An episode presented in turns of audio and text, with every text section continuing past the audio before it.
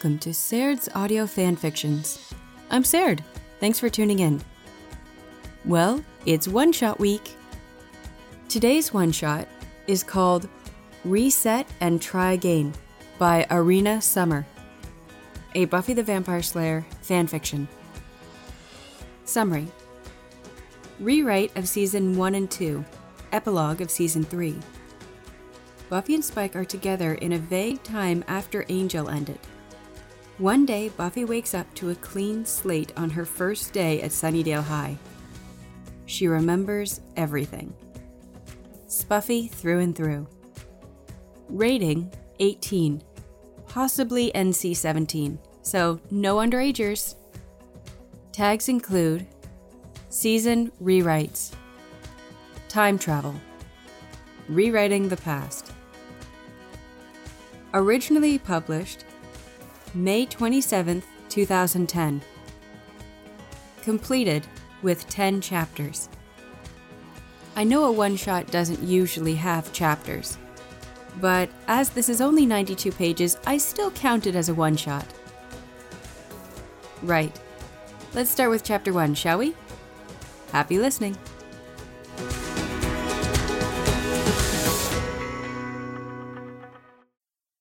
Prologue Revenge. Buffy struck the vampire hard, sending the evil, vindictive bitch into a wall a few feet off. The Slayer was seeing red. She was going to kill the vampiress, and she was going to do it slowly. She was going to break every bone in her body, maybe douse her with holy water, or even set her on fire.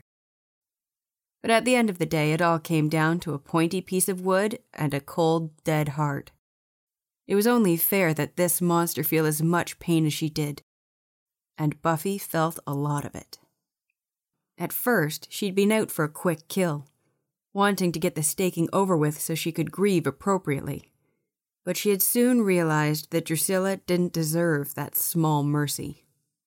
No, Buffy would cause her as much pain as the insane vampire had caused her. After everything she had done, after everything Buffy had accomplished and gained back, Drusilla had reset the slate and set everything back to the beginning. At first, Buffy hadn't known what had hit her. She remembered going to bed in her mate's arms, three years after closing the Sunnydale Hellmouth, feeling loved, happy, and sated. Then she woke up in her old house that technically didn't exist with her should be dead mother in the kitchen making breakfast. What was the real kick was that she was in her 15, soon to be 16 year old body, and according to the calendar, she'd only just arrived in Sunnydale. It had to be a nightmare. A sick trick to make her relive all the painful years that had finally ended. It had to be magic. The Slayer was certain. She had gone from blissfully happy to a waking nightmare. And it looked like she was staying put. At first, she had been miserable, pouting and crying at the loss of her lover's mark on her neck, the loss of his love. But wait, she had realized. That was the future. Nothing bad had really happened yet. Maybe, just maybe, she could change it. She could save herself so much pain and bring happiness to herself much sooner. All she had to do was wait a bit. And wait she did. And now? Oh, now she got to kill the reason her life was so confusing. She could finally get rid of the reason that she had to do years of her life over again. Drusilla giggled madly as the Slayer stomped over to her. She didn't repent.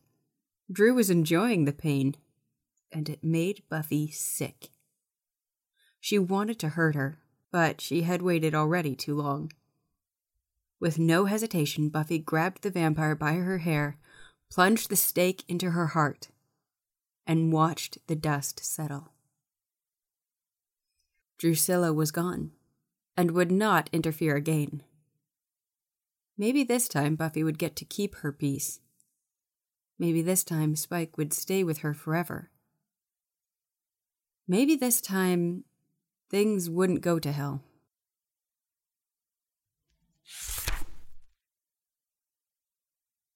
Chapter 1 A Better Start Sunnydale, Season 1 Timeline. Buffy walked slowly to the bronze. Technically, this would be her first time going to the club in Sunnydale, but she had difficulty acting like it. She wasn't fidgety or worried if her outfit looked all right for the club. She was too busy figuring things out. If she was going to change everything, she had to plan it out. She wouldn't tell Giles, not yet at least. He didn't know her now and would think she was defective or something. There was so much that the Slayer could and would hopefully change. She'd already handled a few things. First had been setting Cordelia in her place, making it obvious that this Slayer was not interested in being popular. She had already nicely earned her freak status, which was what Buffy wanted. She figured that if some things didn't stay the same, nothing good about her life in Sunnydale would happen. That was why she had purposefully dropped her stake and left Xander to pick it up. She'd spent the rest of the day setting things up and making a list of what needed her attention first. She'd already told Giles she would fight, slay, and train with him. A handy little perk was that she still had the experience and skills of when she had been truly happy after the Hellmouth, so many years into the future. But now, she had to deal with the Master. And die again. Fine. Now that she knew what would be waiting for her in the future beyond that, she could do it. She'd also have to kill Darla. If things stayed on track, she'd have to save Jesse, Willow, and Xander tonight as well. But before all that, she'd have to deal with Angel.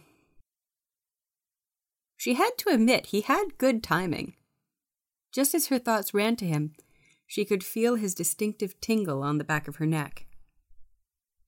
Following the actions she'd performed long ago, Buffy turned a corner and sprung up to a pole that hung in the alley. She watched quietly as Angel walked through the shadows, and Buffy pounced. She kicked him down and placed a booted foot on his chest. Hi, I'm Buffy the Vampire Slayer. And you are? She greeted cheerily, though obviously annoyed.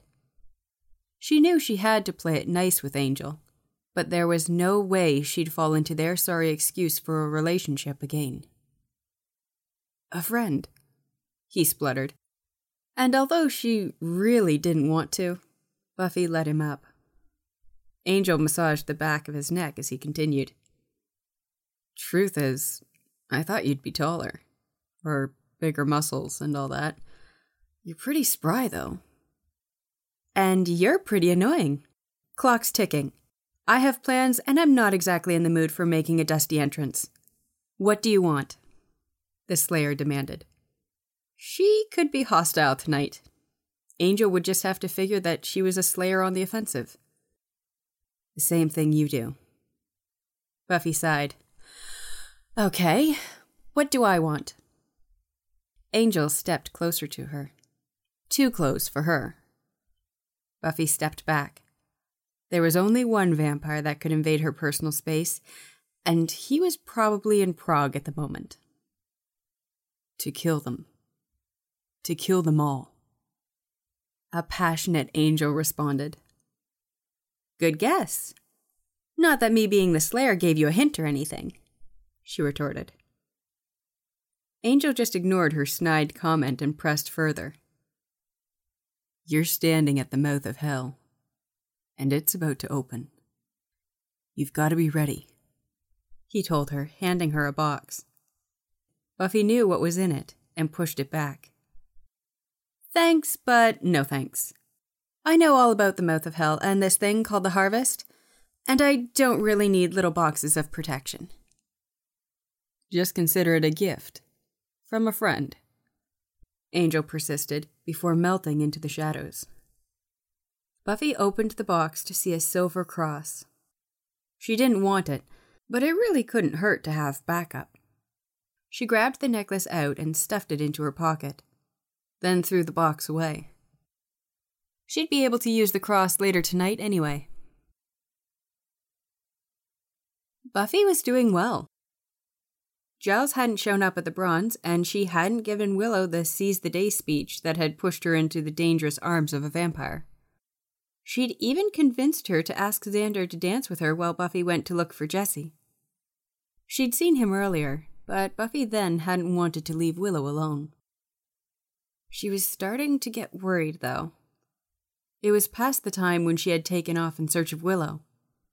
She had a sick feeling that she had missed her chance. The last time the Slayer had seen him, he had been trying to hit on Cordelia. Cordelia, hey! Look, I was wondering. She started, ignoring the Queen C's high and mighty revulsion at talking to a high school freak. Have you seen Jesse? You know, the guy who was hitting on you? At first, she'd gotten no helpful response, until one of Cordelia's evil acolytes mentioned that he'd left with some blonde chick. Buffy sprang into action. She'd left the bronze, and though she'd forgotten about it before, she ran into Willow and Xander. They'd had a different but similar I'm the Slayer, vamps are real conversation before she allowed them to follow her to the graveyard. She headed automatically to the crypt she knew had access to the Master's lair. Sure enough, there was Darla, another vamp, and a bleeding Jesse. With ease, Buffy staked the first vamp, kicked Darla back, and pushed Jesse into the waiting arms of his friends. Get him out of here! The Slayer shouted as she turned to wait for Luke to come out from the tunnel. On cue, Darla flung herself at the Slayer and Buffy merely batted her away. There was time to kill her later. Luke, she's strong. She killed Thomas. Buffy spun around to see the vampire's fist come at her rapidly. She dodged it with reflexes that fighting with Spike had given her. Luke stumbled forward, right into her stake. There was a loud poof as she turned to Darla, who actually showed some fear.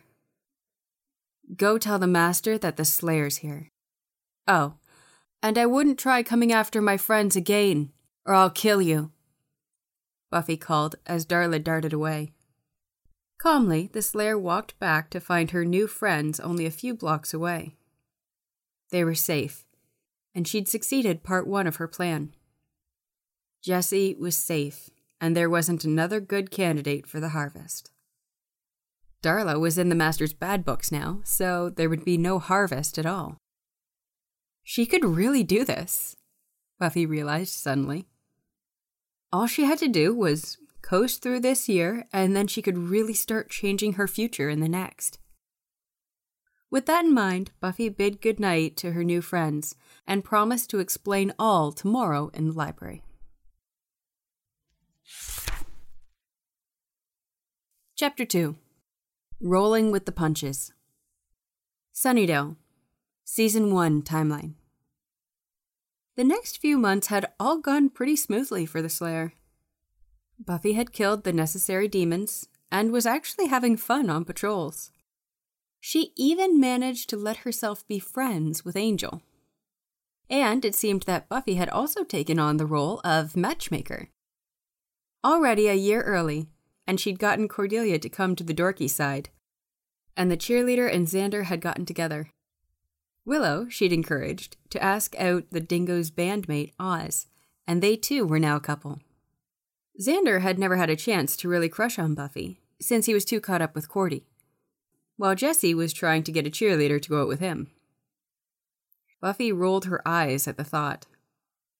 Jesse had turned out to be another Xander, but a little more girl crazy. He sort of reminded her of a puppy that would chase cars, never catching them and never knowing what to do if he caught one. Everything was going well. She figured that after her death, she'd tell her mom about the slang and save herself some grief. Oh, and she'd killed Darla. This time, Angel hadn't been around, and it had been so anticlimactic that Buffy couldn't remember why she had considered that a major thing to check off her list of things to change. Darla was certainly an afterthought. A main concern now was blowing off Angel's attempts at becoming a couple. He'd confessed to being in love with her, and Buffy had laughed at the time. If anything, she'd been cordial and friendly, but never misleading. Her heart belonged to one vampire, and the bleached blonde menace was far away at the moment. But now everyone, including Giles, mentioned how she seemed lonely. She apparently would get a far off look in her eyes as she watched her friends and their respective couples. Buffy was lonely, but it was only because she missed Spike. She had finally managed to convince him that she loved him and had had a fantastic time together when they had been a couple in her first try. This time, Buffy was determined to get them together a lot sooner. She'd had enough Slayer dreams that were not master related that allowed her to understand the cause of her life being reset.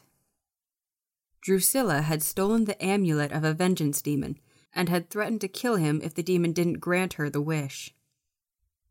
One thing that the Slayer dreams had helpfully pointed out was that Spike would not remember everything that had happened the first time around yet. If he truly loved Buffy, he would still be drawn to her. This made the Slayer smile with hope. Now time was coming at her quickly. She had made Giles find and translate all the prophecies he could, knowing he'd stumble onto the one that suggested she'd die. This time she didn't cry or pout or quit, but made a plan. She ordered Angel and Xander to be waiting in the wings. If they heard the Master rise, they should go to her and see if they could help. Buffy figured this was a vague enough idea that would still be able to ensure her survival. Buffy walked slowly towards the Master. His thrall, surprisingly, still didn't work on her, but she knew going willingly would be easiest. She gasped in pain as she felt his fangs penetrate her neck. Pain coursed through, and Buffy heard the bat face gloat. The next thing she knew, she was falling, and the master was talking. By the way, she gasped for air but was too weak to move. The Slayer was dying. I like your dress, Bang, bang, boom, and just like that, Buffy had woken up again.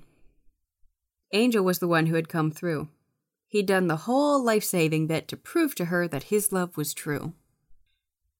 Maybe it was for him. But to Buffy, love was not found by admiring from afar, but by actually being with the person. Angel would not be making progress in the Buffy love department anytime soon. That was for sure. That was beside the point. Buffy had been able to successfully kill the Master. She had even gotten Giles over that very night to explain to her mom what a Slayer was. There had been lots of drinking, but Buffy was absolved for her funky school behavior. She'd only a few more days until she was off with her dad, and when she came back, it would be time to find Spike and fall in love all over again. Buffy could wait.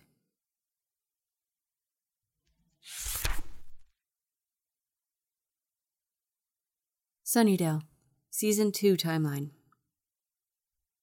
Buffy had to resist the huge smile that begged to appear on her face when she felt him.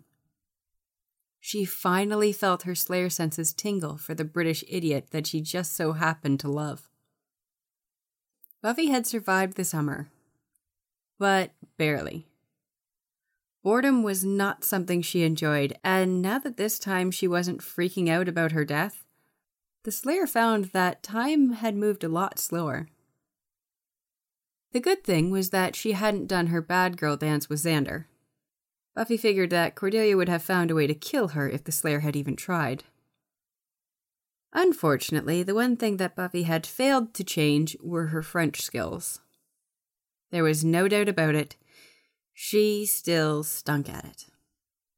But stinking at French had new meaning to the Slayer. It meant that she'd see Spike that night. And Buffy had done everything she could not to obsess over her clothes. Her old Spike had confided that her outfit had turned him on. And Buffy did not want to take chances and change it up. Discreetly, the Slayer looked into the dark corners of the club. Her eyes danced around so quickly that she thought making eye contact with her vampire would make very little difference. Boy, was she wrong. Very quickly, Buffy had found his eyes and had found herself lost in the vampire. He was perfect, dark and dangerous, and she desperately wanted to run to him. But right now, he wanted to kill her. With a jerk, the Slayer turned gracefully and willed herself back into the beat of the music. Her vamp senses were going haywire, and Buffy knew that Spike had come closer to her. She was about to wonder what the heck was going on when she heard a familiar voice say, Where's the phone? I need to call the police. There's some big guy out there trying to bite somebody. Smiling to herself, Buffy went into action. She spun around towards her table, fished out a stake from her purse, and headed outside after she had made sure Willow, Xander, and Jesse would stay inside the club. Buffy was in luck. The vampire was still trying to kill his victim when she got out of the bronze, and was too busy to notice the Slayer until she yanked the big brute off the young girl. Slayer, the vamp growled. Slay, Buffy addressed with a serious but bored tone. To the girl, Get out of here, she told quickly. The next thing the Slayer knew, she was kicking and punching and thoroughly defeating her opponent. Finally, she'd beaten him enough that, as he fell to the ground for what felt like the hundredth time, he could not get up. Looks like you should have waited for that St. Vigeous thing to try and kill me, huh? Buffy taunted as she casually made her way to the vamp, who was gasping in pain. With a shrug of her shoulders and a stake to the heart, Oh well, came disinterestedly from the Slayer's lips. Then came the clapping. Nice work, love. And there he was. Spike. Buffy looked at him with her head cocked to the side, as if studying the newcomer. Blonde hair, scar, black duster. Buffy began noting coolly as she carefully began to walk around the master vampire. This time she was in control. And Spike must have sensed this since his eyes watched her just slightly less cocky than a moment before. Add the Billy Idol look, and let me guess. You're William the Bloody, aka Spike, she finished. Buffy knew from experience that when dealing with a vampire who held his heart on his sleeve, it was best to be as upfront as possible. Spike let a gleam of pride show on his face. Heard of me, have you? He asked deeply, his voice dropping to a predatory and majorly sexy timbre that made Buffy all fuzzy. I kinda stumbled across you when I looked up Angelus. At Spike's suddenly furious and menacing growl, Buffy continued, but calmly. I gotta tell you, on the scale of bad vamps, your list of accomplishments is a little bit more impressive. After all, you killed two slayers. Spike gave her a smug grin. What can I tell you, baby? I'm bad. Buffy rolled her eyes. Saith the man who sent the Anointed One's minion to do his dirty work? She quipped as she stopped her movement and came to stand merely two feet in front of her old mate. I'm Not a man, Spike corrected with an evil smirk. And I was testing you, Slayer. Buffy gave him the best alluring, slow smile she could muster. But she doubted it would be too effective. And how'd I do? She asked, actually very curious. Like bloody poetry in motion, bet. Spike responded automatically. then frowning as he realized he'd given her the absolute truth. What the bleeding hell? he wondered silently. Buffy smiled shyly at him. Thanks, she offered quietly, a blush working its way to her virgin cheeks. She had to push him, though. That was the only way to get his attention. You're a better sweet talker than Angel. It's nice to know one vamp can think of an original compliment. With that, Buffy spun around and retreated into the bronze, this time leaving Spike to be the one left standing in stunned silence. See you around, Spike, Buffy called as she waved with a hand over her shoulder as she hit the doors. See you around, Slayer, Spike murmured to the empty alley with intrigue. This Slayer was a spitfire. She was hot and sounded like she liked him better than his poof of a grandsire. Oh, yeah, he'd be having fun with her. The next little while in Sunnydale had almost been as big of a disaster as it had been the first time around. Buffy had been so caught up in her spike planning that she had ignored the demonic problems that were creeping up on her. She had survived it all, though, Buffy and her friends this time expected Spike on parent teacher night, and like the time before, he came crashing through the window. This time, Buffy had managed to keep everyone alive, with the exception of Principal Snyder. Buffy was sure he would be mourned by all his students. The Slayer snorted at that one. Right, Snyder would be missed. Some day she just cracked herself up. There was a perk to this, too. The Watchers Council had pulled some strings and had chosen Sunnydale's new principal. One Wesley Wyndam Pryce. He was still the stuffy watcher he'd been during Buffy's first time in Sunnydale. But the Slayer figured she'd be able to make him into the demon hunter that he'd been when he'd joined Angel in Los Angeles. Other than that, parent teacher night had gone en route. Her mother had slammed Spike with an axe, and the anointed one had been terminated by said vampire.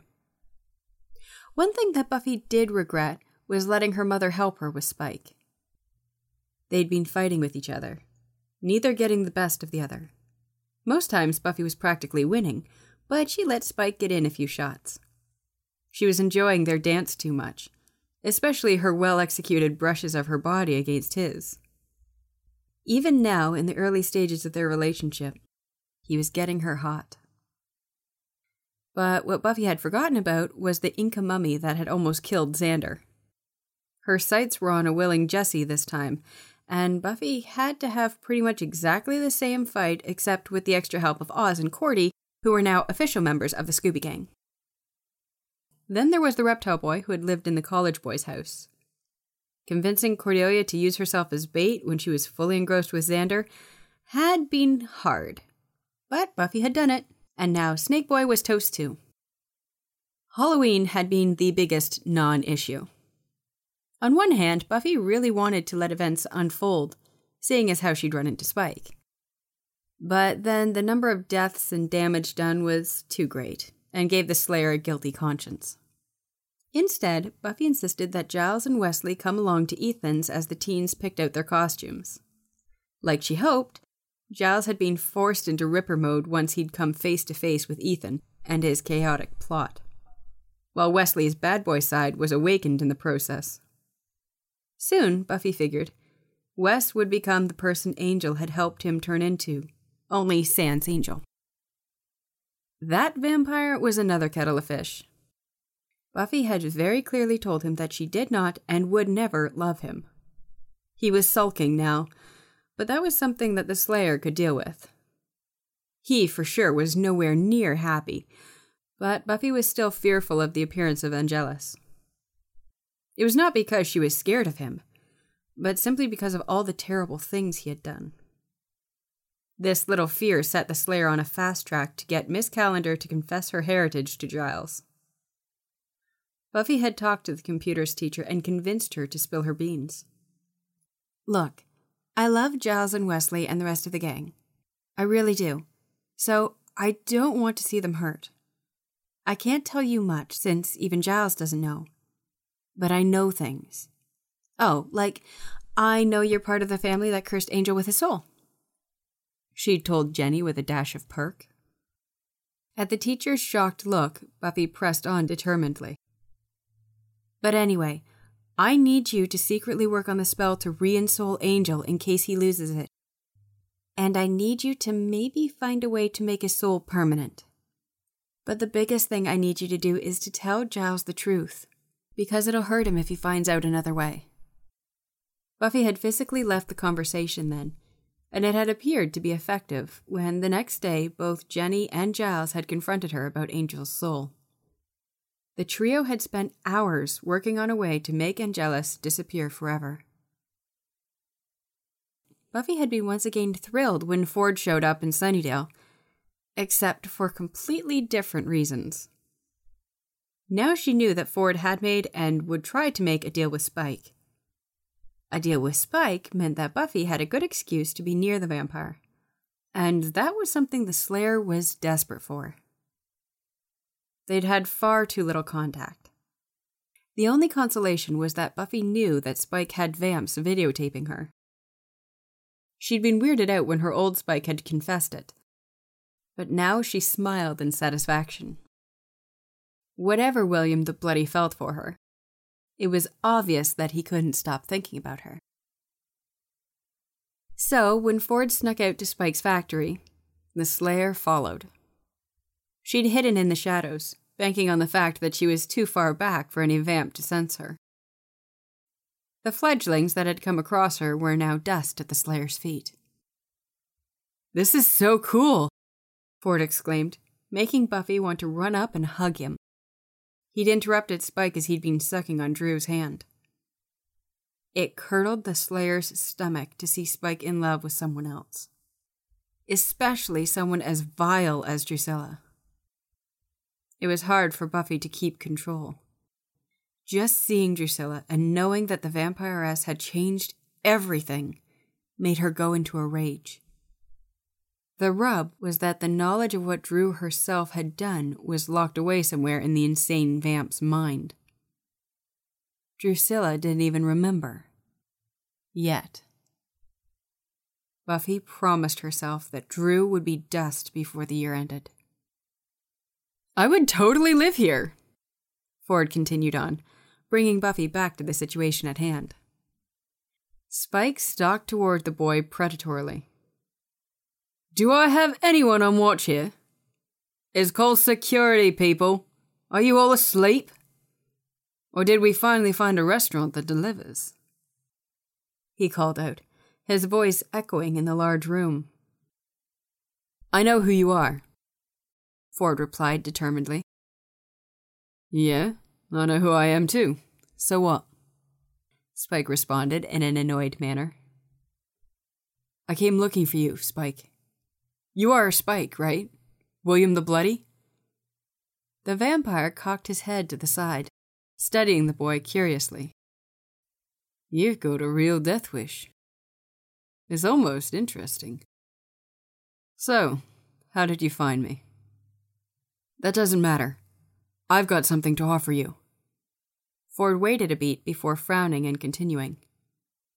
Uh, I'm pretty sure this is the part where you take out a watch and say, I've got 30 seconds to convince you not to kill me. It's traditional. Buffy had to try really hard not to scoff at that. She knew Spike and couldn't believe Ford had managed to make his deal, let alone say that to the Master Vamp the last time. Spike had a similar reaction. He grabbed Ford by his shirt and brought his face close to the vampire's. I don't go much for tradition. Buffy readied her stake, just in case something had happened differently. Ford was going to die, and Buffy was sure that, this time, it was going to happen right now. Instead, Drusilla calmed Buffy's mate down with a few soft words and made sure that Spike was not biting Ford. Buffy grumbled, wanting to stake the hoe right then. Waiting be damned. Well? Spike prodded testily. Oh, come on! Say it! It's no fun if you don't say it! Ford semi pleaded. What? Oh. Spike rolled his eyes and got it over with quickly. You've got 30 seconds to convince me not to kill you.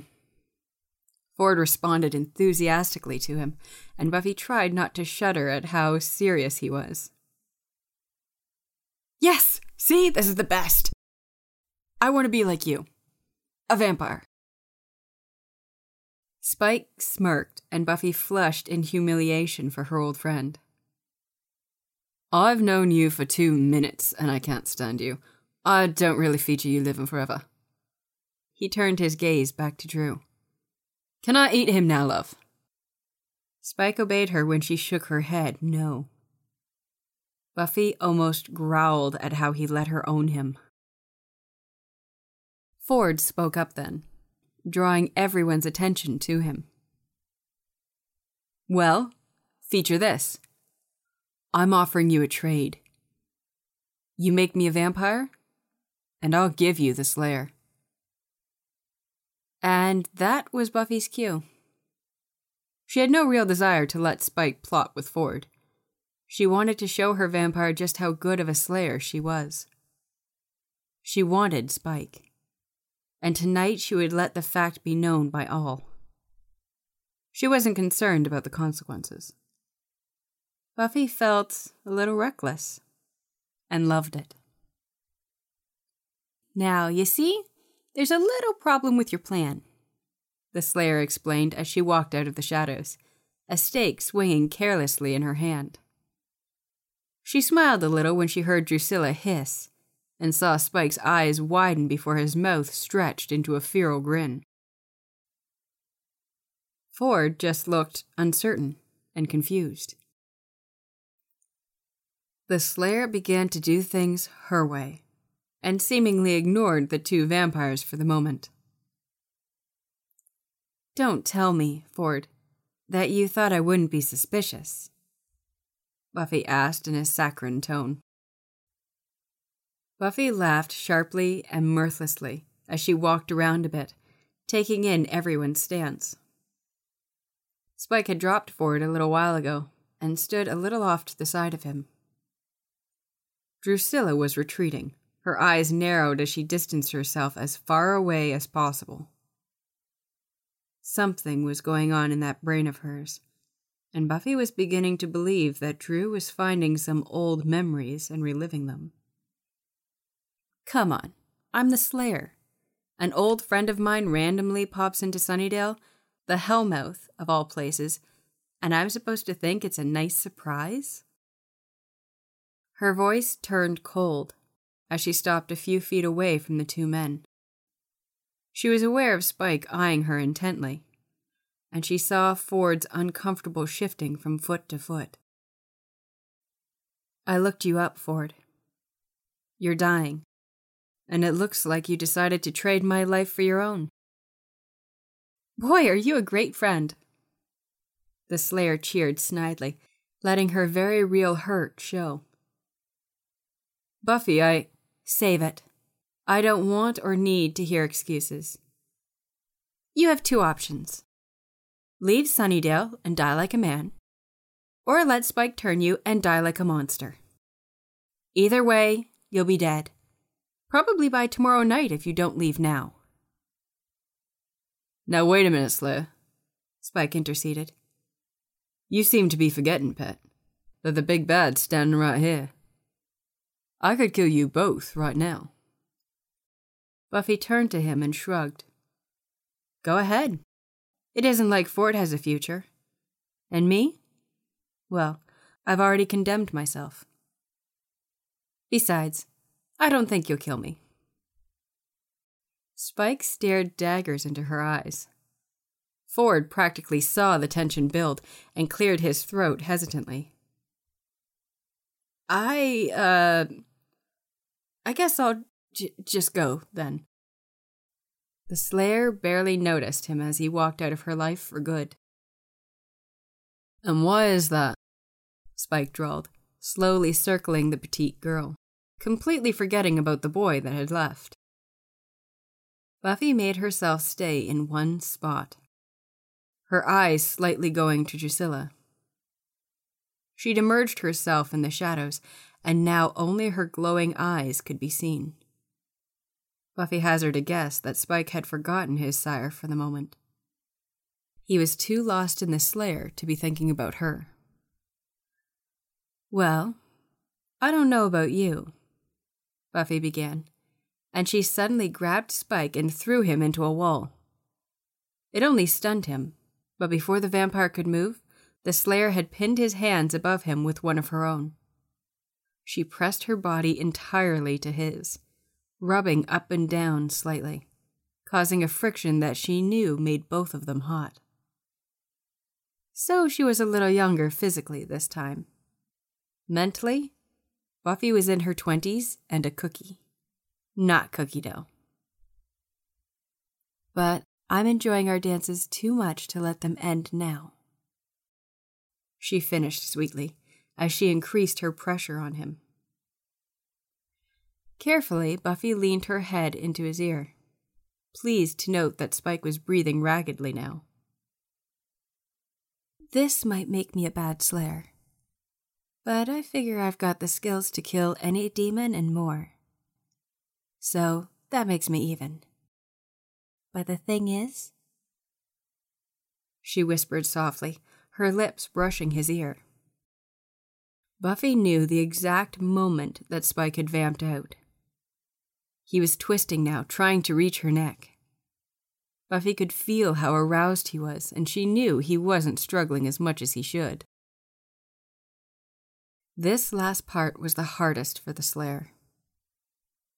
It needed to be done quickly and just right.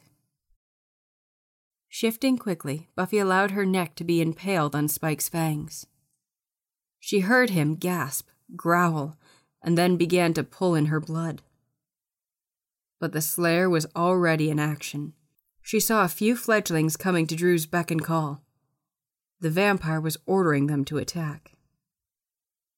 The thing is, I want you. I want you with me. I want you to be mine and I yours. You might not like that now, but believe me, we could be good together. Buffy gave her message quickly, gasping a little in haste, and pulled back with a spin. It was done perfectly. Spike had barely drank a half a mouthful of her blood, and his fangs had glided out easily. There would be no scar. Even better was that she'd left Spike dazed Buffy made quick work of the five vamps that had snuck up on her and jumped to a nearby window. She broke it with ease and was out into the night before anyone could follow. Buffy had to smile. She'd accomplished her mission. If he hadn't before, Spike would think about her in a way that didn't apply at all to the other Slayers he'd killed. She was turning things now and it seemed to be going great.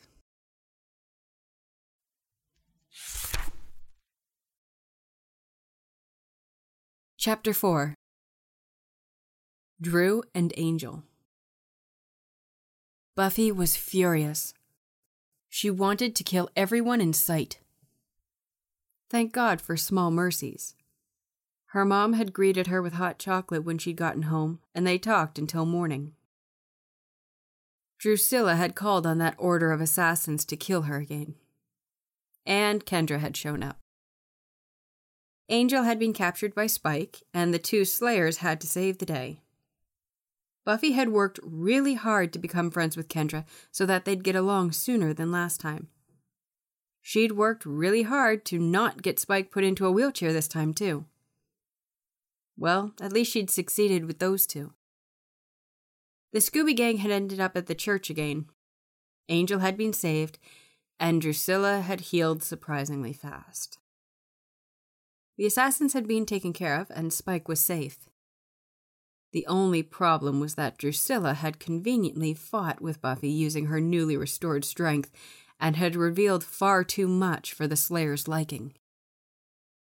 Suddenly, there was silence. Buffy saw red towards the psychotic vamp when she saw the all around shocked faces of her friends.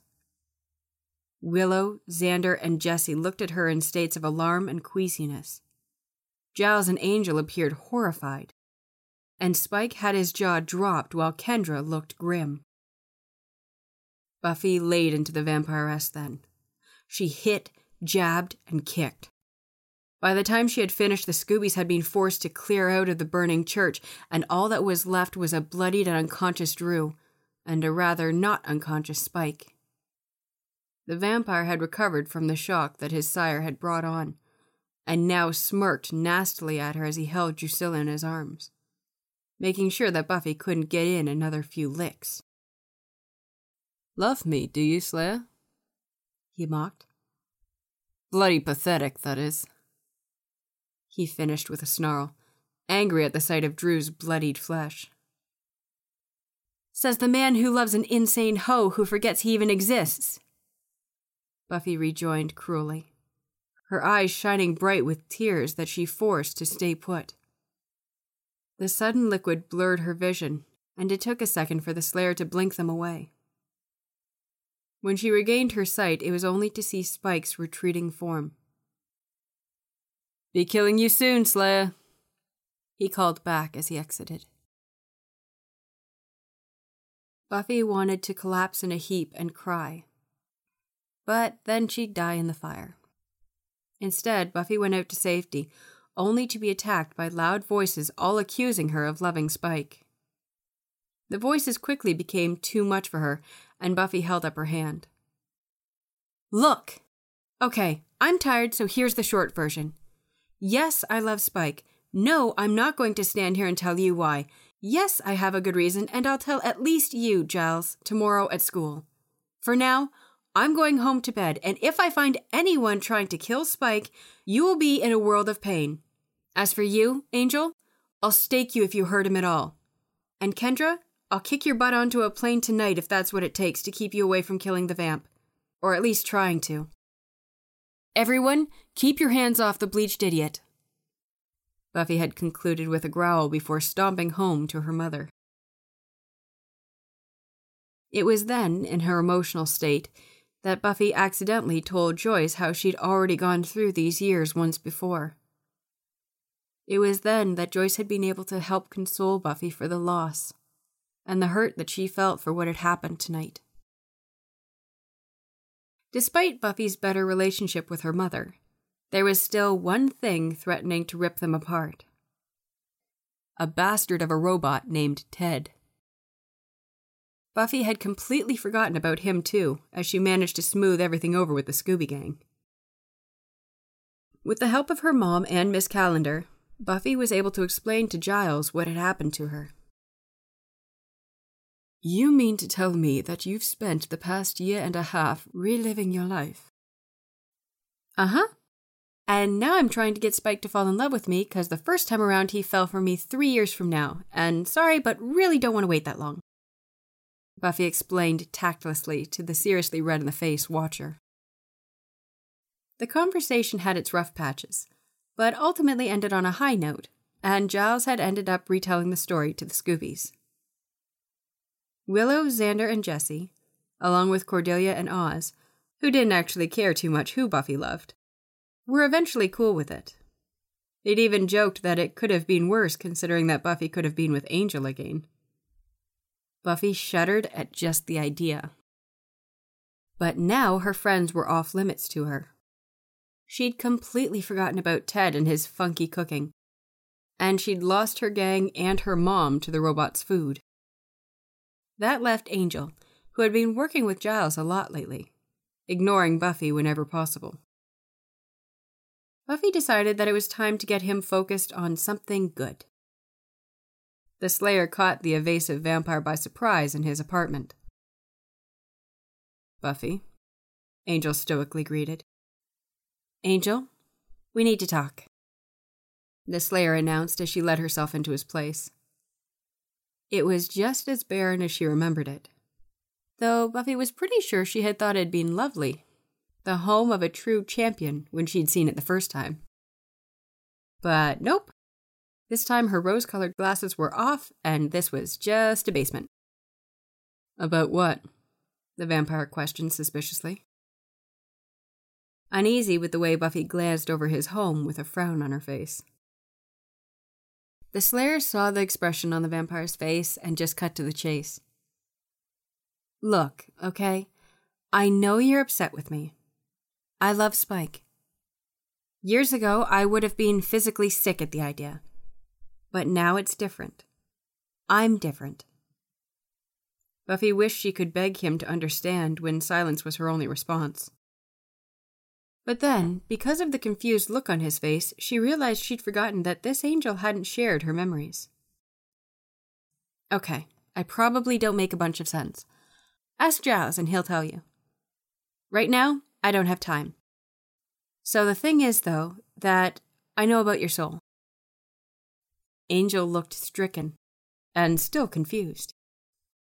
Buffy elaborated with a sigh. One moment of perfect happiness can and will get rid of it. Buffy, I. I won't let that happen. I'd rather die. Angel responded vehemently and in earnest. If what she was saying was true, he'd have to do something. He may be upset now, but he could never hurt Buffy. He wouldn't let Angelus be unleashed.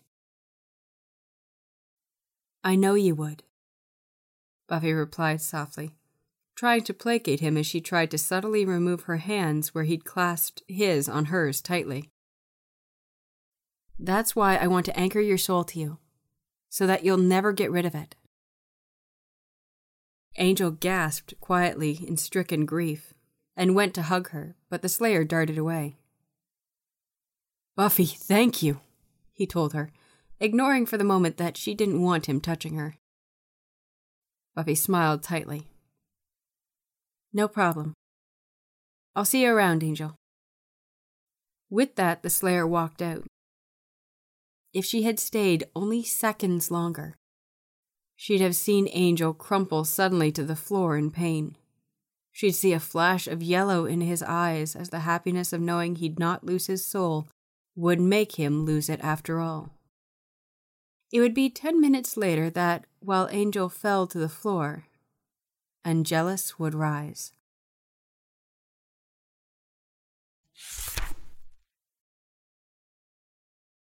Chapter 5 Tell All Spike was doing something that had become extremely familiar to him since he had found out that the Slayer was in love with him. Paste. He couldn't believe it. It was unnatural, is what it was. But even then, the vampire couldn't ignore her. She was hot, he'd give her that.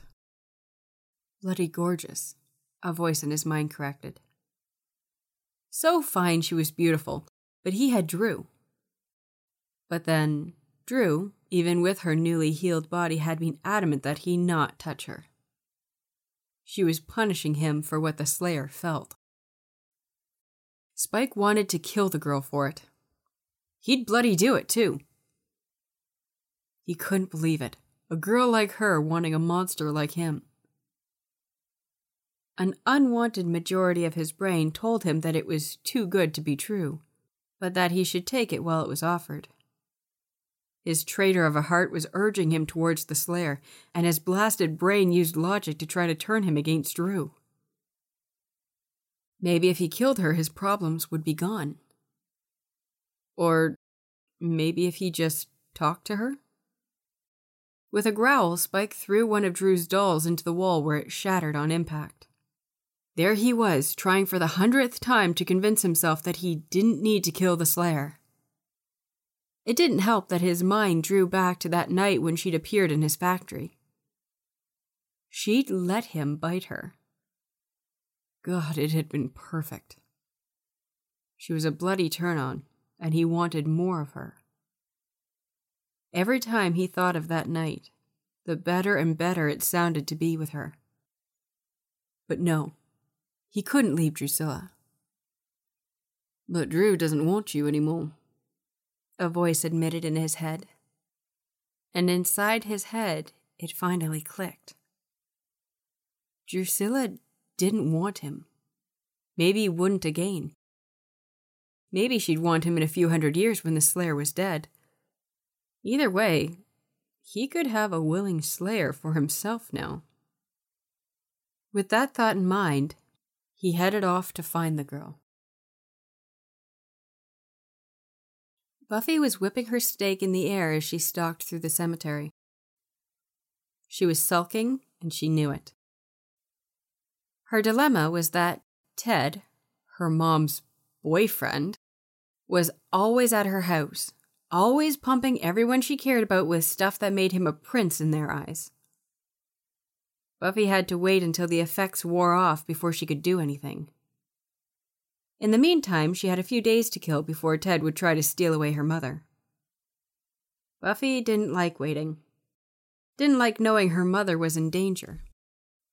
But she had to wait. So the Slayer was sulking, and her sulking took her to a place that she had been avoiding. Buffy gasped when she realized that her feet had carried her to Spike's crypt. The crypt where she'd used him for all he was worth.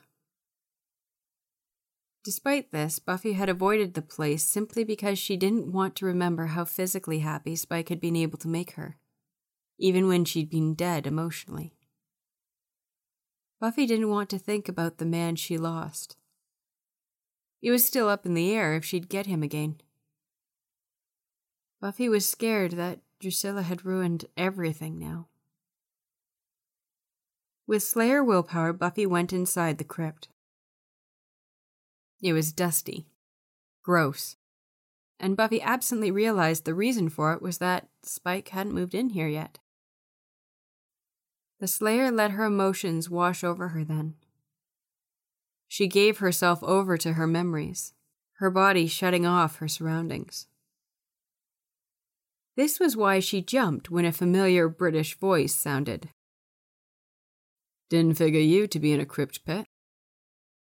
Buffy turned to see Spike leaning casually in the open crypt door. Buffy leaned back up against a sarcophagus. Well, there's a lot you don't know about me. What are you doing here? Spike shrugged. Wanted to find you. Don't ask why, because I don't bloody well know. Buffy smiled a little and patted beside her on the cold slab before she crossed her arms. Warily, Spike came to lean up beside her. Not here to kill me? Or to mock me because of the thing in the church? Buffy inquired because she just couldn't help it. Right now, she wanted Spike to hug her, love her, and tell her everything would be okay. But Buffy knew he wouldn't. Spike scoffed. I'm not about to throw it in your face for having good taste, love. Buffy smiled and shifted up onto the slab of stone. You're different tonight, she commented, kicking the heels of her boots together. Spike followed the movement of her legs. Not going to ask why then? Buffy frowned. I learned a while ago not to push for answers. If you want to tell me, then shoot. I mean, I don't love listening to a lot of people these days. I'm sick of being selfless, but if you need to talk, well, considering that you already know I'm in love with you, well, I'm ready to listen. You know, if I ever shut up. Spike quirked a grin, daring to look at her. He did, and he was lost. Damn it, she was too beautiful for her own good. I'll take that as a compliment, Buffy said sweetly. Bloody hell. Spike widened his eyes. Said that out loud, didn't I? Yep, but go on. Talk. Buffy pressed gently. Spike sighed before he gave in. After all, he was already lost in her. And for some strange reason, she loved him. That sent warm tingles all over his body. Some striking woman, a slayer no less, willingly loved and chose him. Dru doesn't want me. Says I want you and not her. Says something about erasing but not fixing. Not exactly a sane moment. Not a bloody clue what she wants. Except it's not me. He finished his honest burst frankly, his head arched to look at the ground. It was then that Buffy realized that Drusilla could see the new future like she had been able to see the first time around. Really, she didn't know why she thought it'd be different. Spike would still come to love her. According to himself, last time he'd just not known that he loved her when Dru told him. That meant he loved her now, but just didn't know, and didn't know why. What a mouthful. I think I can clear a lot of that up, Buffy admitted, forcing herself to say it, even though chances were that Spike wouldn't like what she was offering to confess. Spike's head popped up, his eyes narrowed. Tell me, he ordered. Buffy did. She told him everything about all seven original years on the Hellmouth and the happy time beyond.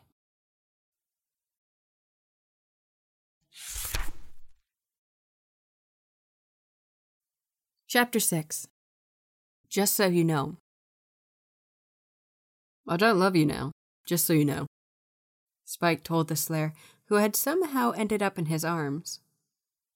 They talked all night, and a majority of the day, when finally she'd fallen asleep. They'd changed positions a lot. After Spike had gotten over the shock, he'd slowly accepted what Buffy was saying. It made a lot of sense and explained the weird loneliness that he'd felt since the year before. They'd sat beside each other for most of it, but when Buffy had gotten to the part where he'd apparently died in the Hellmouth without believing she loved him, the Slayer had broken out into devastated sobs. Spike had brought her into his grasp without thought and cradled her until her tears ceased. That left them holding each other for the rest of the time. Buffy, as Spike had come to think of her, had explained that she understood that he didn't feel love for her, but she could wait to see if it ever came. She just wanted to be with him. She knew that everything in the crypt was different from the world outside. As soon as they left this house of death, things could very possibly go back to the way they were. But right now, the Slayer needed her vampire. And on some primal level, Spike needed her too. Spike found himself wanting to be with her, especially when he learned how Drusilla had reset time. A lot of him wanted to be with the girl in his arms, for the obvious reasons. Because of her. And clearly the fact that once again he was Love's bitch.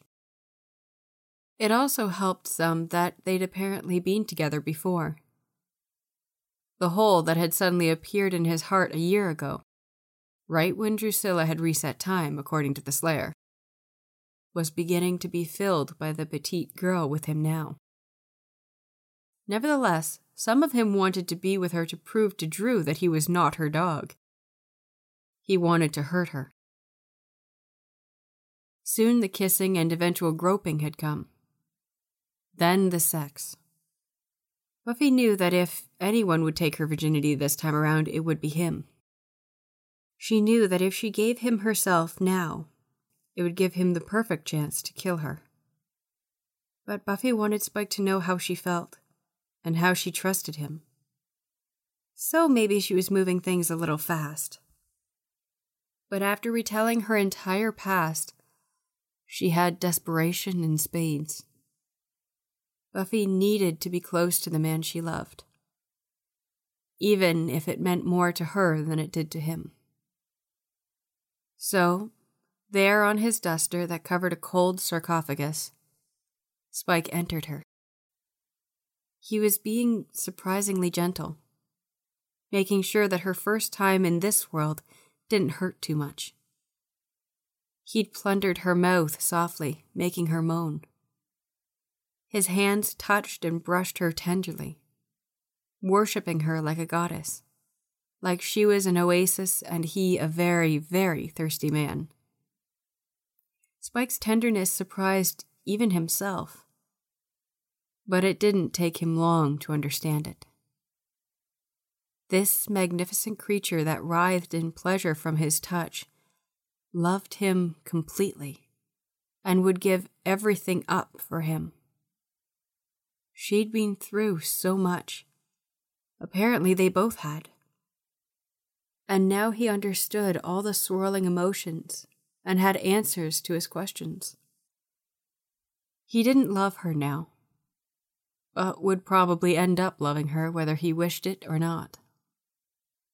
Right now, he wanted her, and he wanted to give her something back for everything that she'd confessed to him. Spike saw how telling her life story hadn't been easy for Buffy. He wasn't a complete idiot, and he knew how retelling everything had and was hurting her. It was the sweetest sound when she came with his name on her lips. It pleased him to no end to see a hazy smile on her face as she snuggled into his chest and fell asleep. Spike had spent that time as she slept getting used to everything. Slowly, or perhaps rather quickly, accepting everything. And now he knew where he stood. He told her when they cuddled after she'd woken up. Still, he couldn't believe he was and enjoying, cuddling with the Slayer. I don't love you now, just so you know. Buffy's heart clenched in pain, and she made to move away, but Spike tugged her back to him. But that's not to say I never will. Besides, it's not like all blokes love their girls by the end of the first date. Spike finished with a kiss to her hair. Buffy smiled and twisted so that she hovered over him. We had a date? She asked with a small smile. Spike cocked his head, pretending to consider it. Well, let's see now. Had a long, revealing talk covering our history and past experiences. Now we've done that. Followed by a mind blowing sex. I must say, Pet, it was a bloody fantastic date. Can't wait to do it again sometime. He finished with a wolfish grin. Buffy smiled fully now and leaned down to languidly kiss the grinning vampire. Me neither, she admitted happily. Except now I have to go hit a robot, get investigated by the police, and then kill said robot for good before he tries to kidnap my mom. Buffy tried to pull away, but Spike grabbed her to sit on his very naked lap. The Slayer groaned at the contact and tried to wiggle her way out of his grasp, but that only made it more difficult for her to leave. Now, Slayer, Spike said, his eyes clouded with lust. If I'm going to be letting you call me your boyfriend. Spike froze as he heard how weird that sounded. Shaking his head, he continued. And that's a bloody stupid title, if you ask me. I'm no boy. Then you've got to keep me in the loop. Fine, Buffy sighed and pushed him down on his back as she settled beside him. I can do that. Okay, see, there's this robot.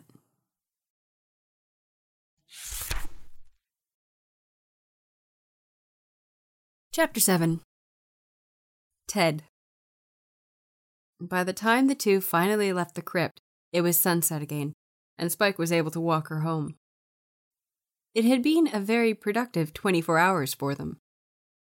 Buffy managed to win Spike over to her corner, and the vampire was allowing his protective side to show through. He wasn't giving up this one. He'd even agreed to play nice with the Scooby Gang and fight with them on the few occasions that they came out for patrolling. Spike only accepted this because he now realized what he had been literally missing the past year and a half. Though the love wasn't there yet, the need for Buffy was growing strong, and it was only a matter of time before all consuming love was there too. He'd even told her he was leaving Dru. He wasn't even going to go back to the factory. Instead, he'd fixed up the crypt that he'd found her in. Buffy had cried at that, and after realizing that they were happy tears, Spike remembered that he'd been told that he had apparently lived there before. It was happening so quickly for both of them. Yet, sometimes things just happened that way. The two of them walked slowly to Buffy's house, and by the time they arrived, Buffy was feeling her anxiety bubble at the idea of a temporary separation from Spike. A healthy, large part of her was worried that the steps they took forward would be null and void once they reunited in a little while. So, when they got to the tree near her window, Buffy made to say goodbye, only to have Spike stop her. What's wrong? she asked, as her teeth instinctively went to worry her bottom lip. Spike jerked his head to the front of the house. Your mum's supposed to be home, right, love? He replied back, only continuing at her nod of affirmation. Then why are all the lights off? Buffy frowned. Oh God, please no, her mind panicked. Had she been out too long? Had something changed? Did Ted take her mom away this time? Buffy rushed to the front of the house, preparing herself to burst in and find the worst. Nothing. Instead, the Slayer just stopped dead in front of the door. Buffy snatched the note taped to the front entrance and read it quickly. Then once again. What is it, Pet? Spike prodded gently, putting an arm comfortably around her waist, even though it made her jump. She had been so caught up in the note that she hadn't felt the vampire follow her up the porch. My mom had a sudden trip to London for her gallery. She says to call her and that she's sorry she missed me. Spike pushed her forward towards the house. Let's go call her then. She must be worried that you've been gone all day. Buffy smiled at how considerate he was and grabbed the vampire's hand. Come in, Spike, she told him softly as she pulled him into her home. Buffy directed him to go to the living room before she went to the phone in the kitchen. After speaking to her mother and explaining the developments that had happened, Buffy was happy to know her mother was far away and safe from Ted. Buffy joined Spike in the living room to see that he was watching some soap opera on television. He looked quite at home with his legs sprawled out over the coffee table, the remote sitting in his lap. Spike's attention was on her the moment she entered. Mum's fine then? he inquired with real concern. Yeah, Buffy assured softly in complete awe at how they'd turned from enemies to lovers and dating in a matter of days. Um, I'm just going to change into my PJs and I'll be back down, okay? I'll be waiting, Spike promised her with a boyish smile. Buffy smiled back before heading up the stairs. Buffy was still smiling to herself when she walked absent mindedly into her room only to see a certain robot sitting down on her bed and reading her diary. What the hell are you doing here? Buffy spat indignantly as Ted put down the book. Instinctively, her fisted hands went to her hips. She wanted to make with the punching, but she still had some memory of how strong Ted could be. The robot stood up and replied in a tone that sounded too much like a parental reproof and quickly succeeded in enraging the Slayer. Your mother had to go on a trip, and she said you'd be responsible here on your own. Now, I don't think she meant that you should go gallivanting around town all day and night. That's none of your business, and apparently you didn't exactly get me being all upset girl. So I'll make it simple for you. I want you to Get the hell out of my room! Buffy ground out back to the robot, her hands fisting tightly. Or what? You'll slay me? Ted mocked as he closed the distance between them. I'm real. I'm not some goblin you made up in your little diary. Psychiatrists have a word for something like this delusional. So from now on, You'll do what I say, when I say, or I'll show your diary to your mother. And you'll spend your best dating years behind the wall of a mental institution. Your mother and I are going to be happy. You're not going to stand in the way. Buffy seethed at him. Her annoyance with Ted and her first experience of this little speech of his was just pumping her up all the more. First, let's get this through your skull. My mother will never end up with you. Second, she already knows about the slang, so that threat inevitably sucks. And last, I don't have to worry about the best dating years since I already have the guy I want. She finished with a proud little smile, honest emotion peeking out from the truth in her words. Oh, I saw. So you like freaks, huh? The guy sitting downstairs, he a vampire too? You smell like you've whored yourself out to half the town. I'm going to have to tell your mother. She'll be so disappointed in you. Buffy let loose as that last comment broke her restraint and smacked him just as Spike came charging into the bedroom. The vampire grabbed the robot and ripped his synthetic face off. Should have programmed more manners into you, he growled as he threw punches at the hunk of metal. Shouldn't talk to a lady that way. Buffy smiled at that. Who said vampires couldn't be boyfriends? They had the weirdo protective thing going on, and Buffy admitted that it had its advantages. Right now, for instance. A cuff of the head spun Ted to Buffy, and the Slayer gave him a kick that sent his head flying off his shoulders completely. Like a chicken without its head, Ted's body moved in circles for a while before Spike went and ripped it apart. Both of them were breathing heavily after the fight. I'll get rid of this for you, Spike declared before pulling off a bedsheet. He began to drop the robot parts in a pile on the sheet. Thanks, Buffy offered, a little winded. You'll come back, right? she asked, suddenly nervous that he'd say no. Spike smiled amiably at her. Be back in an hour. They'll never find this piece of scrap metal again, neither. He assured her as best he could. Thanks. I guess I'll call my mom and Giles. And a whole bunch of other people to let them know what happened. Buffy brushed back her hair that had fallen in her face during the fight as she watched her vampire.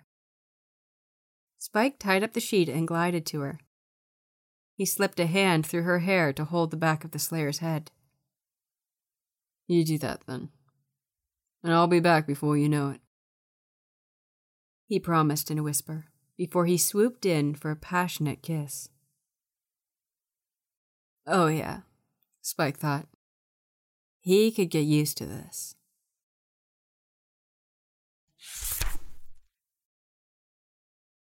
Chapter 8 Happy Birthday Buffy had just discovered that Angel had pulled a vanishing act, and she was beginning to freak out.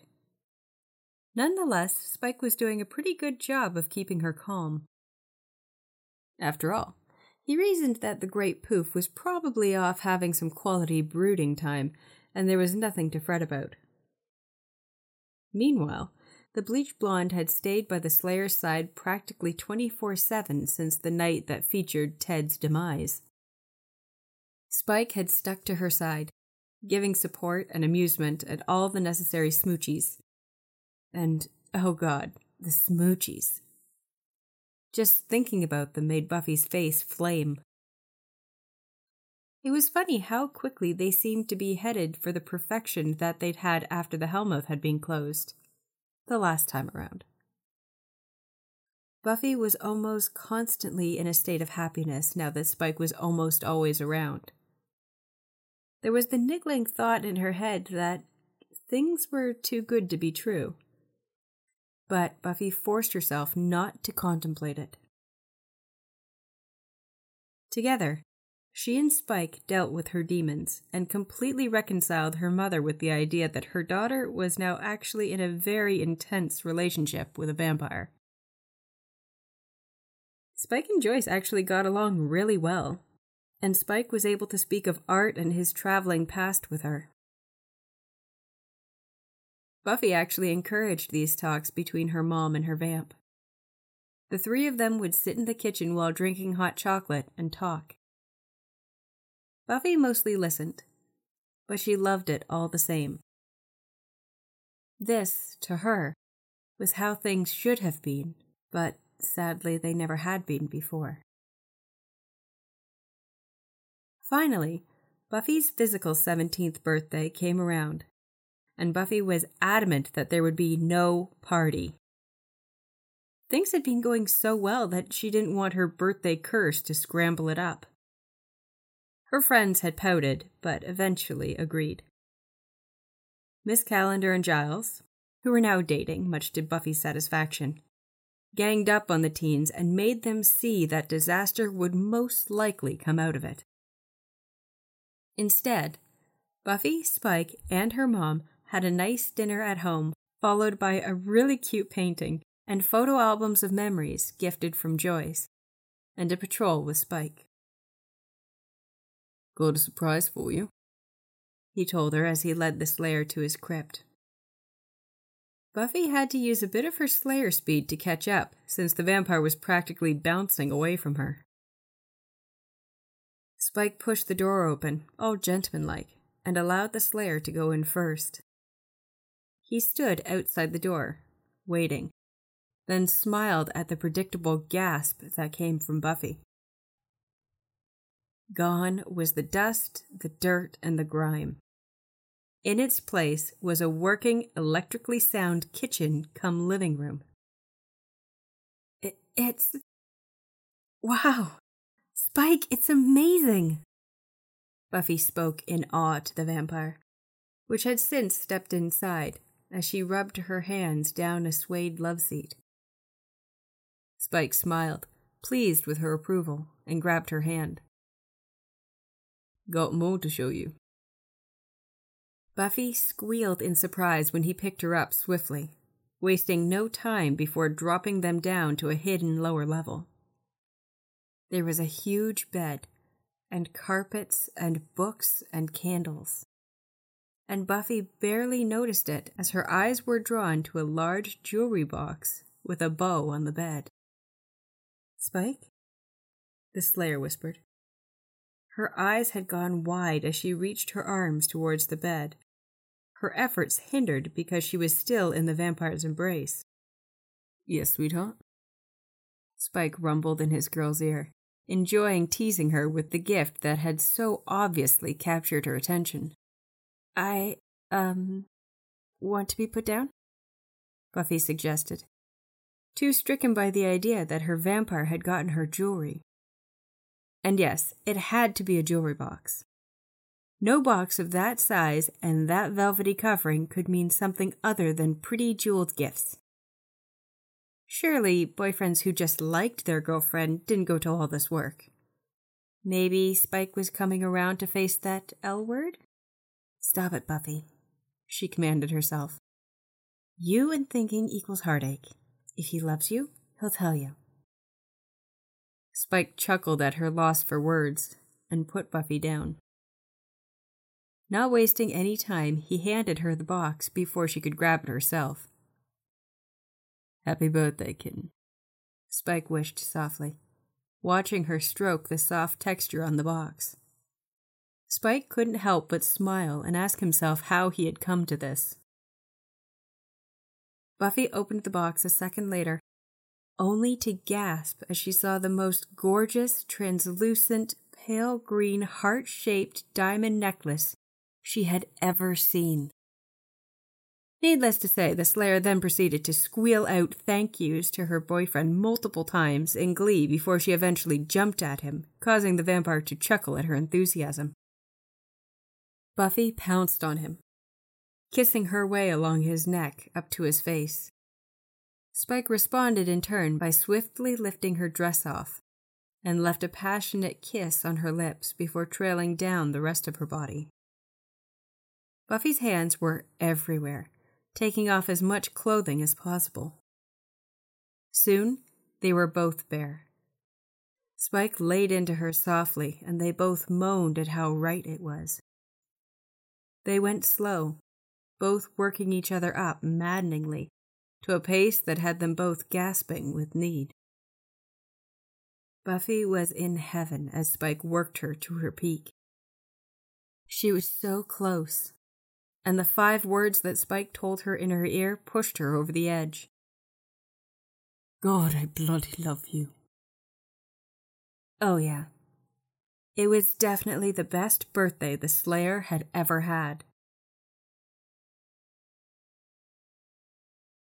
Daddy's back, but he isn't happy.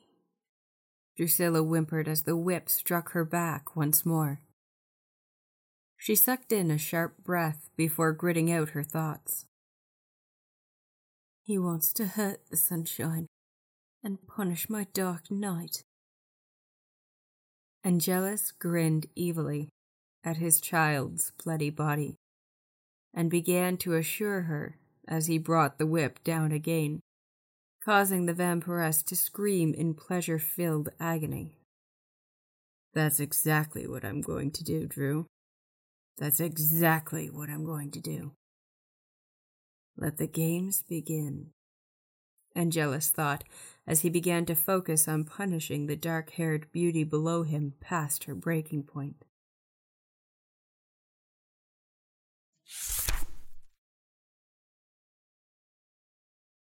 Chapter 9 Ding Dong, the Vamp is Dead. There had been no Jolly Blue Giant this time, and for that, Buffy was thrilled. Her only problem was Angel. Well, actually, Angelus. The Slayer had ended up staying late to train with Giles at school while Spike was handling patrol for her. Lately, Buffy had taken to sparring with the vampire and letting Giles observe and critique. But Buffy wanted a little one on one time with her watcher. Angel had been missing for a while, and though she wasn't in love with him, she was getting frantic with worry. If he was gone, then there were some very large and very scary possibilities. Angelus was obviously one of them. Yes, it does seem rather odd, Giles admitted before the Slayer announced she was going to refill her water bottle from a fountain down the hall. Buffy gave Giles a wan smile at his contemplating face, trying not to show dread on hers. The hall was dark and deserted when the door to the library swung shut. Wesley had technically closed the school a few hours ago, and now he was at home probably reading up on some demonic cult or something. Buffy smiled at the thought of Wesley. He had become a bit more rough around the edges and less of the bumbling fool now that Spike was around. He'd even spent a week or two going around mentioning the appeal of rogue demon hunting. But the part that Buffy liked the best, though she was a bit disturbed by the signs of leather in his wardrobe, was that the tweed was gone. Lost in her thoughts, the slayer walked absently to the fountain and filled her bottle slowly. Humming a song that was filling her head, but unfortunately refused to reveal its title. Things had really changed, and pretty much for the better. Buffy Summers was happy. There really should be an award for that.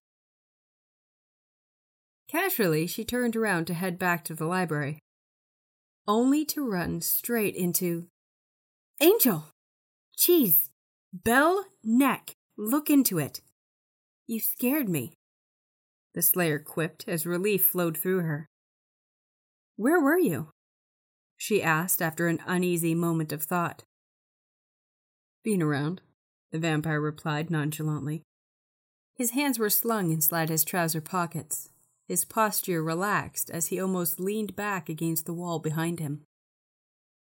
After a few seconds, he heedlessly sauntered over to the Slayer, and Buffy had to force herself not to shiver in apprehension. Around?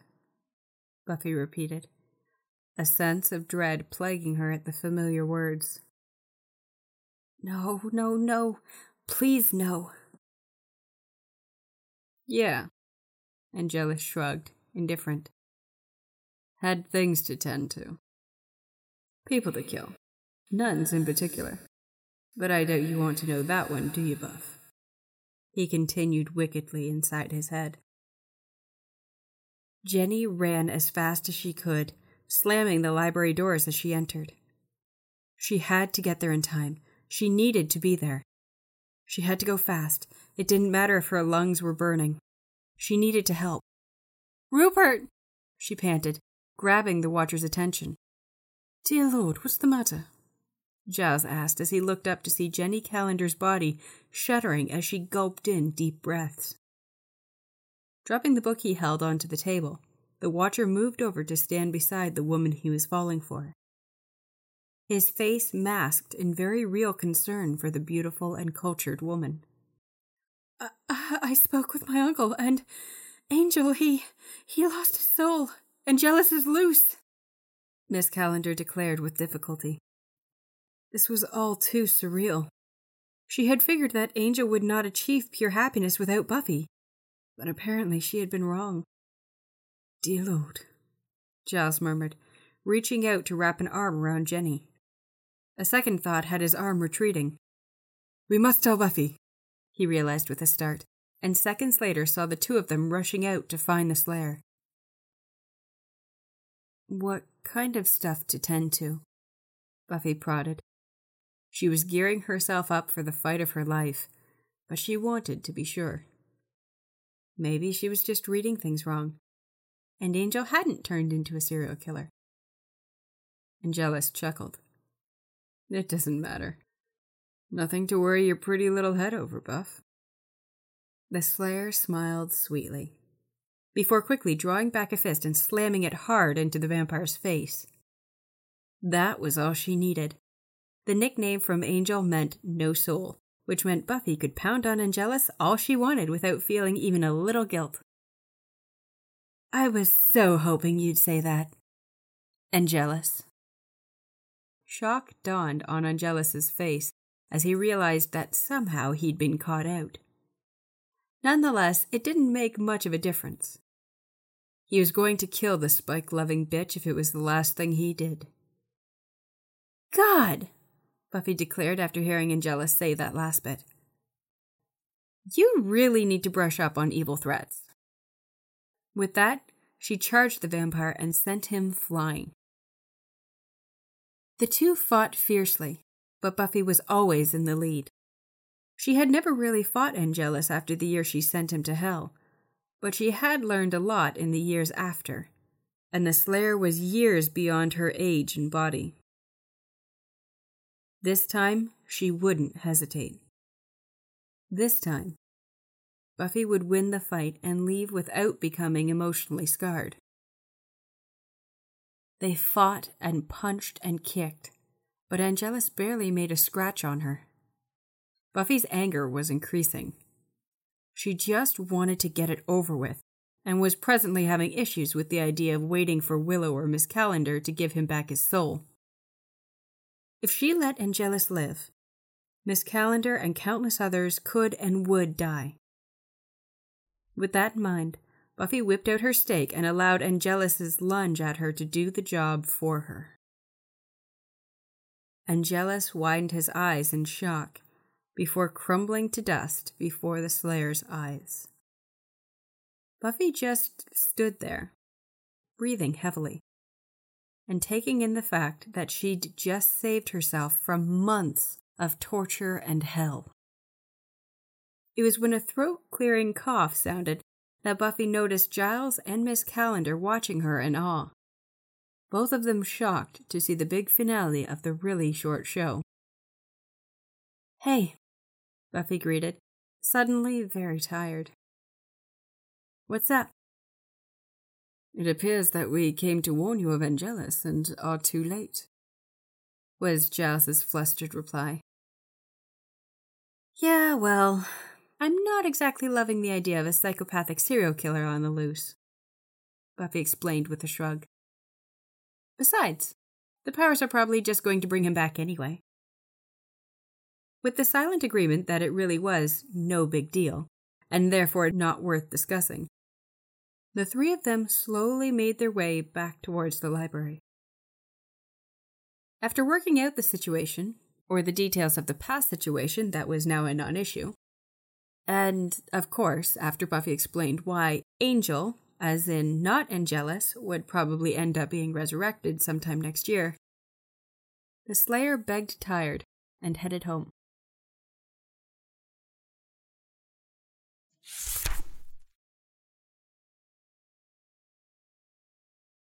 Chapter 10 This is how it goes down. Epilogue Spike was sitting on her bed when she got home, smiling boyishly at her as she shuffled into her room. Buffy's mother was on a business trip, and the couple had the house to themselves. For Buffy, that felt like the equivalent of Christmas morning. Hey, Buffy greeted tiredly, going over to hug the vampire automatically, loving the feel of being close to the bleach blonde. Spike responded without hesitation, but his eyes became strangely unfocused and dazed. Hey, Buffy repeated, this time concern lacing through her tone as she took in his odd expression. What's wrong?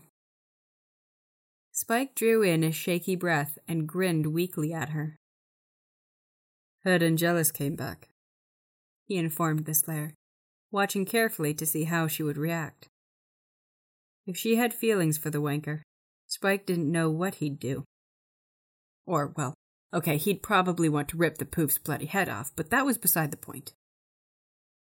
Buffy looked at him with confusion, her mind slow to think, and Spike went on. Was patrolling. Ran into Dru, he informed shortly. With a sigh, he continued, leaning on his knees and staring into the carpet. She was moaning about how her daddy had come back, but had been taken away by the Slayer and her burning sunshine. Guess that means Angelus is dead then? he asked Buffy, feeling his nerves reach a pinnacle as he waited for her response. Oh, Buffy thought, understanding his insecurities. She gave him what she hoped was a reassuring smile and nodded. Almost instantaneously, the tension flowed out of his body, and Spike gave her a genuine grin.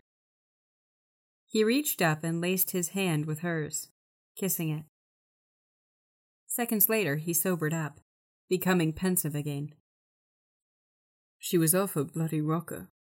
Rambled some more, then ran away, saying she was going to start everything again. Spike retold, more than a little confused about what his sire had been saying. What? Buffy burst out, all but horrified. She jerked her hand out of Spike's as she began to pace and panic understanding the heavy implications of that simple sentence. Dru is trying to start things over? God, this must mean that Drusilla is going to reset time again. Coming home, Buffy had felt like she was being given a small reprieve to relax, get her bearings, and be happy for a while. But of course, it had all been a lie that she'd convinced herself of, and now she had to deal with it. Was this how it had happened before? Had she gone back in time before only to have Drusilla reset it? And here she was living it again? Did time travel even work like that? Loop after loop, never ending and always threatening her sanity just a little bit more each time? No, that didn't make sense. Buffy would never have had the life with Spike that she remembered as her future, should this be the case. Then how? It was impossible to make heads or tails. Time was tricky and time travel had too many loops for the Slayer to perfectly understand. Spike! Buffy whipped back to face the vampire. She has to be talking about resetting the world. Again. I can't let her do that, the girl cried. Her anxiety, coupled with the devastating thought of losing Spike again, was enough to send her to her knees. Even with the Slayer part of herself telling her to buck up in the background, she had trouble pulling it together. I have to stop her. I have to. She began to ramble, quickly becoming incapable of thinking straight as fear of losing her vampire again paralyzed her. God, what am I going to do? She whispered, unnoticed tears rolling down her cheeks. But Spike did notice them, was attuned to the frightened warrior at his feet. Hush, love. He was quick to console her, snapping out of his funk to gently cradle Buffy in his arms. There's nothing to worry about, Pat. We'll stop her. But truthfully, Spike didn't know what was coming. Wasn't sure how things were going to pan out. But he knew that as long as he had the Slayer by his side, then nothing could seem like the end of the world. Spike rocked the girl until she calmed down. A little while later saw Buffy standing with a stake in her hand, preparing to fight the vampire who had turned her life upside down and was planning to do it again. Drusilla had to be eliminated. Buffy was not going to let her life get altered because of the vampiress again. Not when she had everything she wanted right here. You can't come with me, she told the vampire solemnly, and held up her hand when Spike tried to retort. She smiled softly at him, watching his jaw clench even though he remained quiet. The sun's up. You'll fry. Drusilla is stationary right now, and let's face it. Your sire or not, she needs to go. Spike nodded slowly in agreement with her. It pained him to admit it, but Buffy was right. Spike would always love Drusilla in a grateful sort of manner. But she threatened his future and the woman he loved. She did need to be dealt with and he had every faith in Buffy. He'd felt it for a while now. Buffy was his present and his future. Drusilla was his past, was no longer part of who he was. He was a white hat now, and made himself understand why an openly insane and evil vampire had to bite the dust. Besides, the thought of losing Buffy was all too painful. He'd been uncertain with Angelus's cameo, and that alone had been too much. I'll find her, kill her, and come back. Okay? Buffy finished by ducking her head, unsure of Spike's reaction to her desire to kill his sire. She was unaware of how deep his support ran unaware that his blood ran colder and colder at the idea of Dru taking Buffy away from him. The vampire merely cupped her cheek and kissed her tenderly to communicate to her his absolute adoration and faith. Even more, acceptance.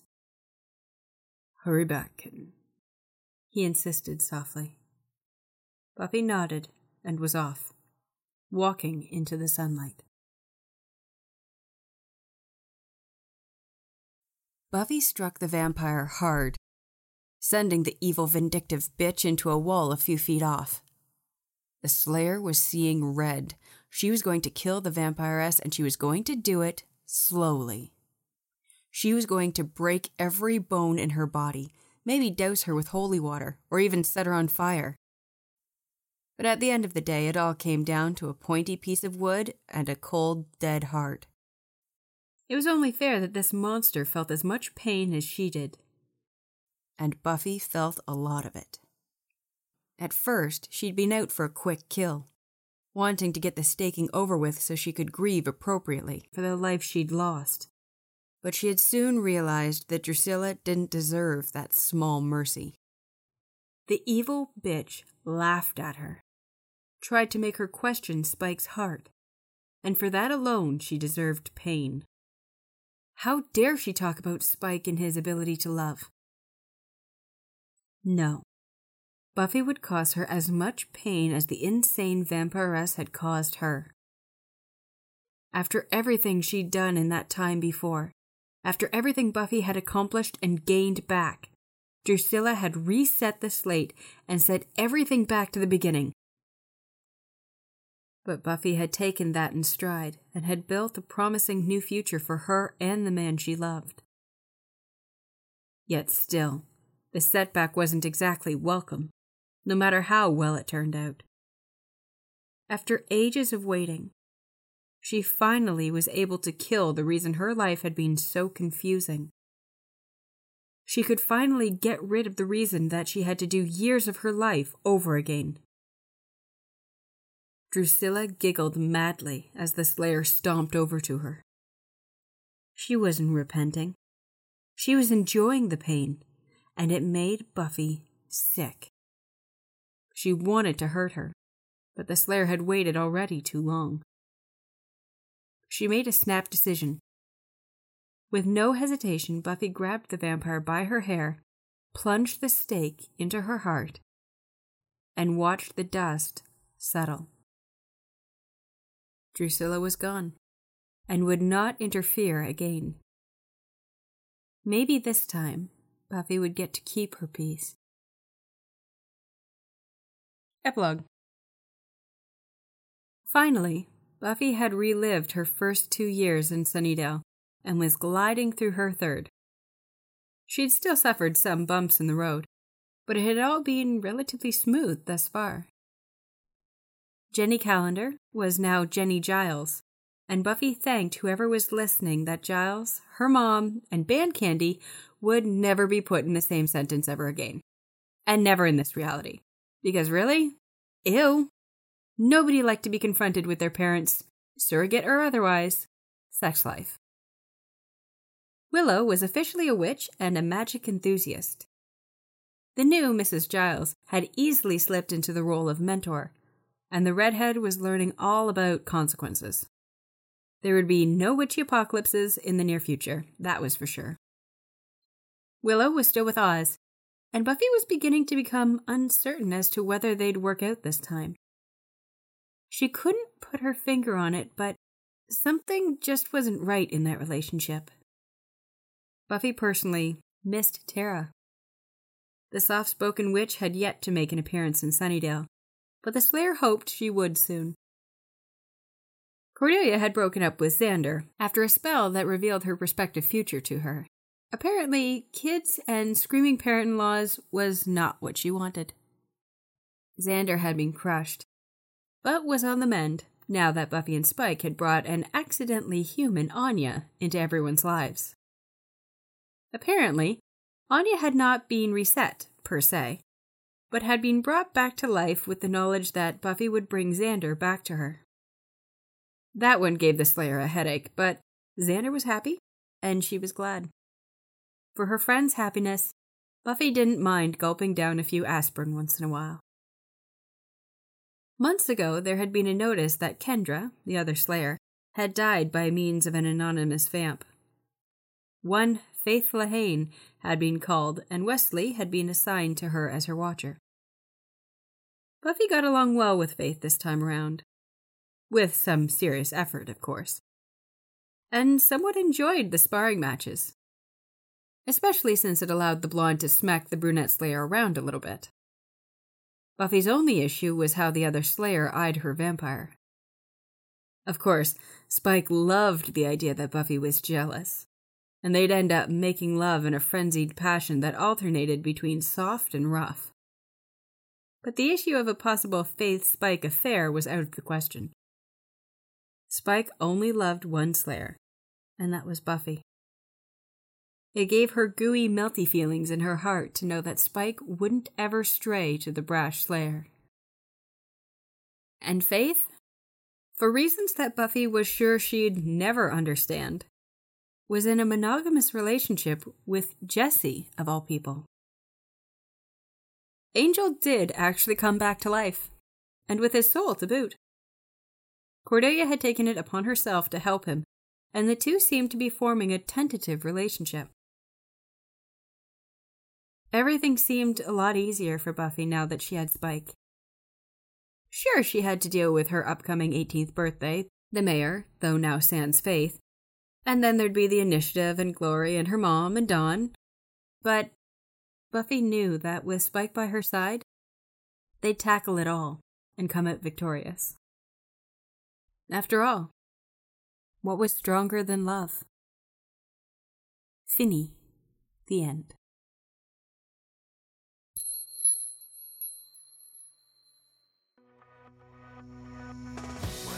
Well, that's it for this episode. This has been Reset and Try Again Written by Arena Summer. Narrated by Sayard. Theme music Spirited Away by Guillaume. Thank you so much for listening. Join us again next month for another one shot. See you next month. Till next time. Happy listening.